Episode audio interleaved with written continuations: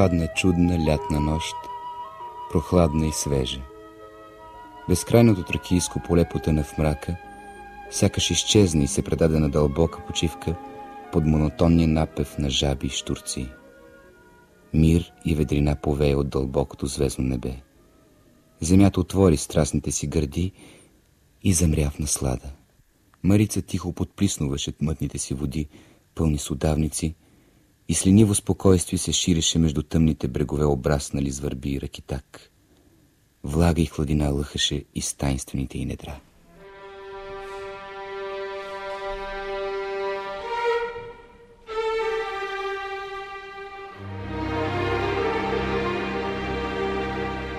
тази красива лятна картина започва Косачи, един от най-известните разкази в българската литература. Неговият автор Елин Пелин наричат певецът на българското село. Самият той често казва, че са му при сърце обикновените хора, онези с цървулите и забратките, от които гражданите се срамуват. Те се мъчат и страдат, не могат да изкажат това, което ги мъчи, а той обича да ги замества, да говори вместо тях – на този, който става глас на българското село, е посветен този епизод на подкаста Големите. Аз съм Стефани Ангелова и в следващите минути ще ви разкажа за живота на Елин Пелин.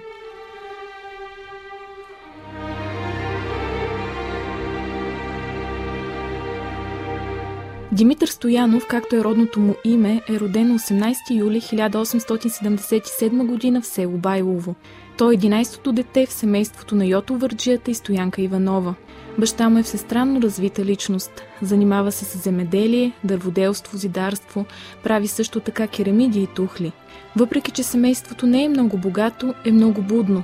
Самият Елин Пелин дори твърди, че по това време неговият баща е единственият грамотен в селото – Писателят си спомня как той му е носил книги и се опитвал да възпита у него любов към знанието. Още докато е в четвърто отделение, прочита подигото, чете стихотворенията на Любен Каравелов и от тогава заобичва книгите и не се отделя от тях. Но макар и да е пленен от литературата, той не мечтае да стане писател. Увлича се по едно друго вълшебно и чудно изкуство, а какво е то, разказва самият Елин Пелин в интервю за Българското национално радио. Аз бех увлечен от друго едно вълшебно, прекрасно и чудно изкуство – рисуванието. Бях нашарил всички стени на нашата къща с чудни детски изображения. Правех си малки тетрадки и ги пълнех с рисунки на животни, хора и фантастични чудовища. Боядисвах ги с корени от листа и сокове от различни билки и растения. Те можеха да ми дават много от своите краски. За червена боя, боя ми служише една пръст, която на село хората си правеха рамки и шарки около вратите и прозорците. Но художник не можа да стана. Тогава нямаше кой да се грижи, да насърчава и опътва наклонностите на децата, както това става днес.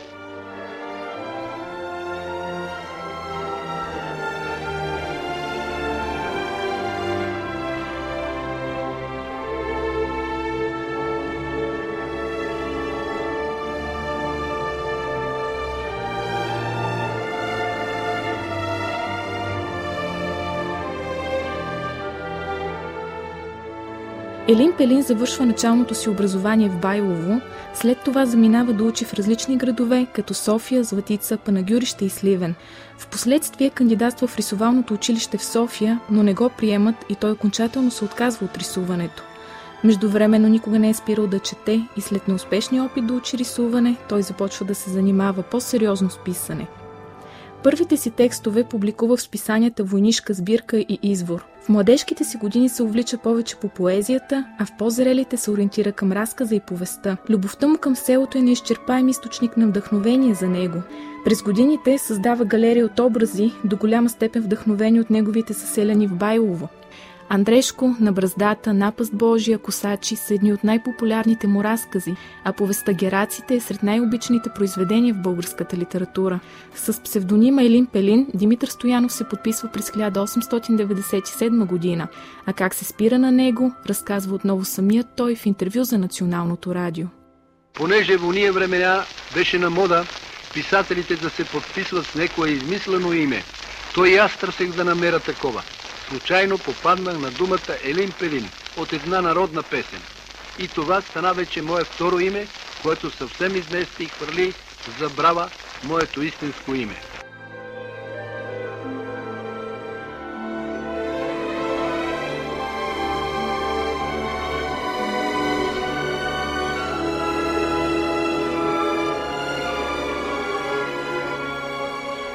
През 20-те и 30-те години на миналия век Елин Пелин се увлича по детската литература. Тогава създава един от най-прочутите детски романи в две части – Ян Бибиян и Ян Бибиян на Луната. Освен от съдбата на селяните, Елин Пелин черпи вдъхновение и от децата си Бояни Елка. Идеята за името на неговия знаменит герой неволно дава синът му, който като малък си повтаря Ян Боян и Ян Бибиян. За втората част на романа пък го вдъхновява неговата дъщеря – тя си спомня как като малко обичала да гледа луната и да пита баща си какво има там. Така един ден той казал, Елче, знаеш ли, ще изпратя Ян Бибиян на луната. И го изпратил.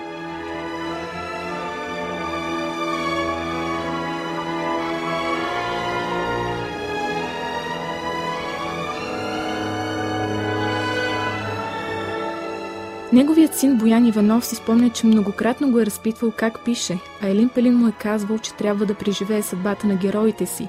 Трябва да знае какво ще се случи и чак след това сяда да пише. Когато се зараждала някаква идея у него, той вървял замислен, сякаш носи някакво бреме. Такъв остави спомените на повечето си съвременици. Кротък, затворен, чувствителен и не много разговорлив – в интервю за Българското национално радио от 1997 година неговият син Боян разказва, че баща му бил скромен и не обичал комплиментите и най-много от всичко държал на истината. Той никак не обичаше притворството, лъжата, обичаше, нали, макар и най-горчивата истина, но да бъде казана, да не бъде скривана. Моя баща поначало не обичаше много така да се шуми около неговата личност.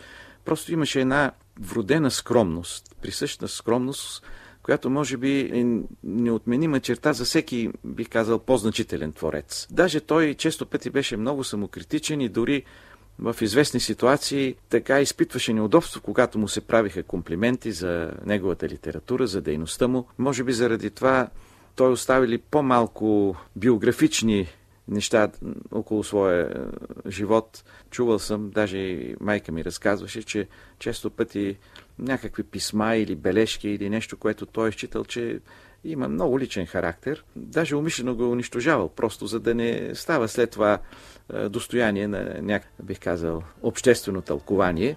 Е, просто това не му беше присъщо.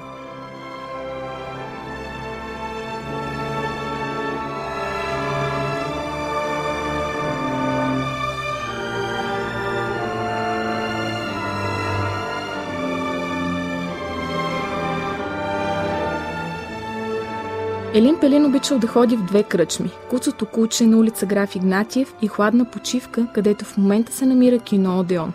Там обичал да разговаря с младежите, а мнозина негови съвременици разказват, че умеел от няколко думи да преценява човека от среща. Любопитна случка, която доказва този негов талант, отново разказва синът му Боян. Таланта му, бих казал, се приплиташе и с някаква особена прозорливост. Той като че ли от пръв поглед можеше да анализира всеки човек. Е, от две думи той вече можеше да си създаде някакво впечатление за него. И то в е, крайна сметка е, беше много вярно и много точно. Даже си спомням един такъв случай. Той ми е разказвал, минава ли през парка, за да се прибере в къщи, било е в късен час. Тогава е било твърде безлюдно. Квартала, който ние живеем, по това време е бил много малко населен и спира го някакъв човек, изважда нож и иска да, иска да, да му вземе парите.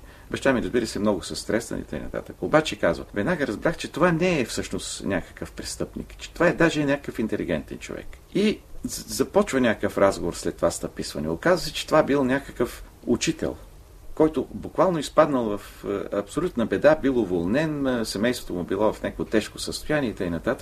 И той просто нямал никакви пари.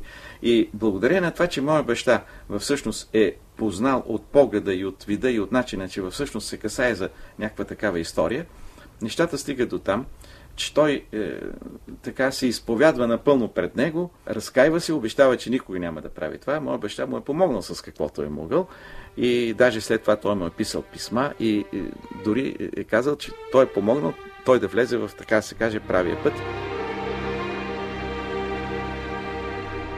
По време на своята писателска кариера Елин Пелин работи на различни места. За кратко е учител, известно време работи като библиотекар в университетската библиотека. Заедно с Пейо Яворов става пазител в хранилището на Народната библиотека в София. До пенсионирането си работи като уредник в къщата музей Иван Вазов. След като от Байлово се премества в София, почти през целия си живот след това Елин Пелин се сблъсква с много материални затруднения. Причината за това е строежът на новата му къща на улица Журналист в София, която днес носи неговото име. Къщата се намира в столичния квартал Лозенец, където са живели много от родните писатели. Кварталът и днес е един от най-красивите в столицата и все още носи духа на Стара София.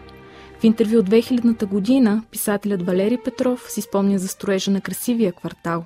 Сега идвам от, от улицата, на която съм отраснал. Тя беше особена улица.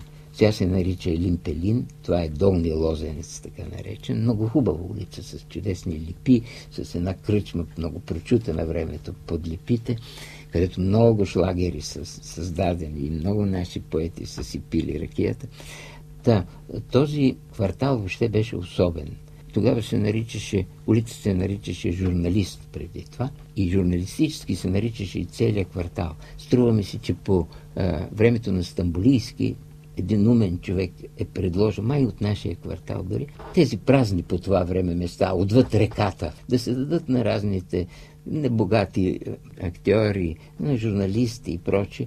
И те са получили своите парцели, за да могат да построят своите двоетажни къщи там.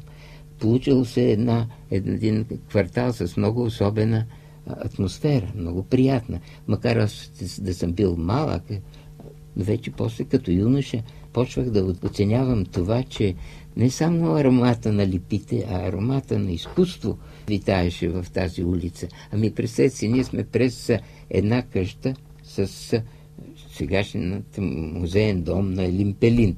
Нали, така, но аз го знае него. Не само го знае. Е, той чел някои от първите ми стихове, когато а, нашата къща пострада от бомбардировките, нямахме къде да живеем. Пренесохме си, живяхме известно време у Елим Пелинови.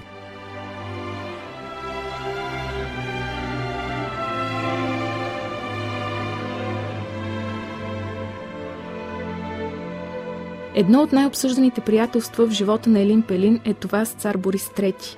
Заедно ходили на лов, но за познанството им се носят различни легенди. Сред съселените на Елин Пелин се носят всякакви слухове, включително и такъв, че той е бил кум на царя. Други твърдят, че в приятелството им нямало нищо необикновено. Такова мнение споделя неговия близък приятел Богомил Нонев. Аз съм говорил с Елин Пелин на тая тема. Ви какви приятели? Той е цар, вика, аз вика, средногорец. Ами него не му се пие сам. Седиме, ядем и пиеме, каза. А, викаме, добре да му се да... Не бе, вика, той не обича да говори за политика с нас.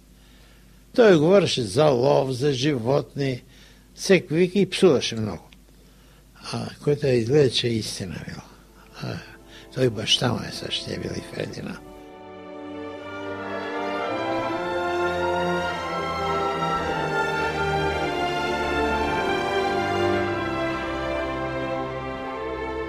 Че няма нищо сензационно и любопитно в приятелството между цар Борис III и Елин Пелин, твърди и синът Боян Иванов. По думите му, те обичали да говорят на исторически и философски теми, а царят се опитвал чрез писателя да научи повече за народопсихологията на българина. Каква е истината, може би никога няма да разберем, но е факт, че именно това приятелство струва много на Елин Пелин след 9 септември 1944 година. Заради тази дружба писателят изпада в немилост, комунистът Станислав Вихров дори прави опит да го убие, но се препознава и вместо него убива сатирика и бивш редактор на вестник Българан Борис Руменов. Впоследствие властта реабилитира Елин Пелин и обявява, че неговите текстове са подготвили почвата за така нареченият социалистически реализъм. Писателят е принуден да мълчи, защото голяма част от неговите приятели са вкарани в затвора.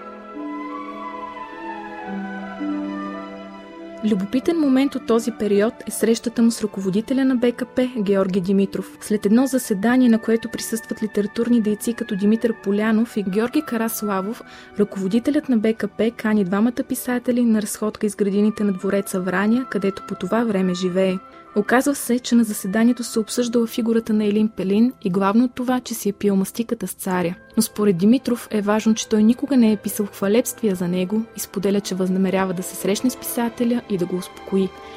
Георги Караславов възкликва, че трябва да внимава и казва на Димитров, че Елин Пелин е сложен човек. Веднъж в театъра му върнали текста на пиесата Перушинката с обяснението, че не е достатъчно подходяща за игра. Елин Пелин се ядосал и скъсал пиесата. Затова с него трябва да се вговори внимателно, предупредил Караславов. За срещата разказва генерал Лука Варадинов, който по това време работи в личната охрана на Георги Димитров. Много хора посещаваха Димитров. Те се делаха главно на две групи. Едните шумно се радваха, другите държаха стеснително и неспокойно, а Елин Пелин сякаше бе изключение. Леко приведената му фигура и гробоватото му лице бяха мрачни, суров, навъсен. Застанал до колата, той не, не пожела да се ръкува с мен. Поканих го да върви. Той тръгна неохотно, но когато вратата на кабинета на Димитро се отвори и той се показа, усмихнат, шияеш, лъчедарен и разпери широко ръцете си, като весело каза «А, ето какъв бил нашия Елимперин!» Почувствах как нещо се стовари от гърба на Елимперин и той се изправи малко смутен, но също така усмихнат протегна двете си ръце за поздрав. Сетне Димитро го улови под ръка и двамата влязаха в кабинета. Разговорът им трая около час. Когато си тръгна, Елин Пелин бе корено променен. Беше радостен, ръкува се много съдечно с мен и каза, ех, защо не съм поне на 40 години.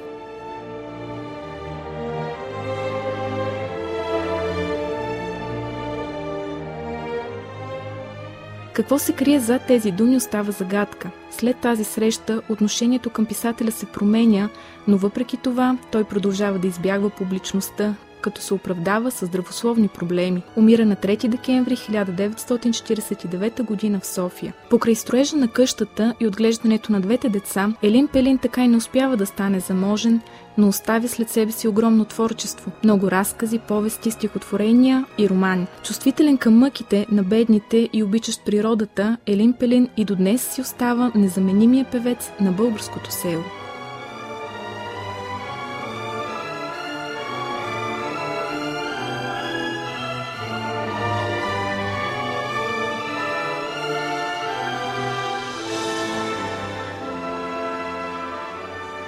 Още интересни факти за известни личности от България и света може да научите, ако посетите сайт archives.bnr.bg. За да чуете предишни епизоди на подкаста Големите, може да посетите binar.bg. Подкаста може да чуете още в SoundCloud, Spotify, Google Podcast и Apple Podcast. Присъединете се и към общността ни във Viber BNR подкасти, за да научавате първи за най-новите епизоди на подкастите на Общественото радио.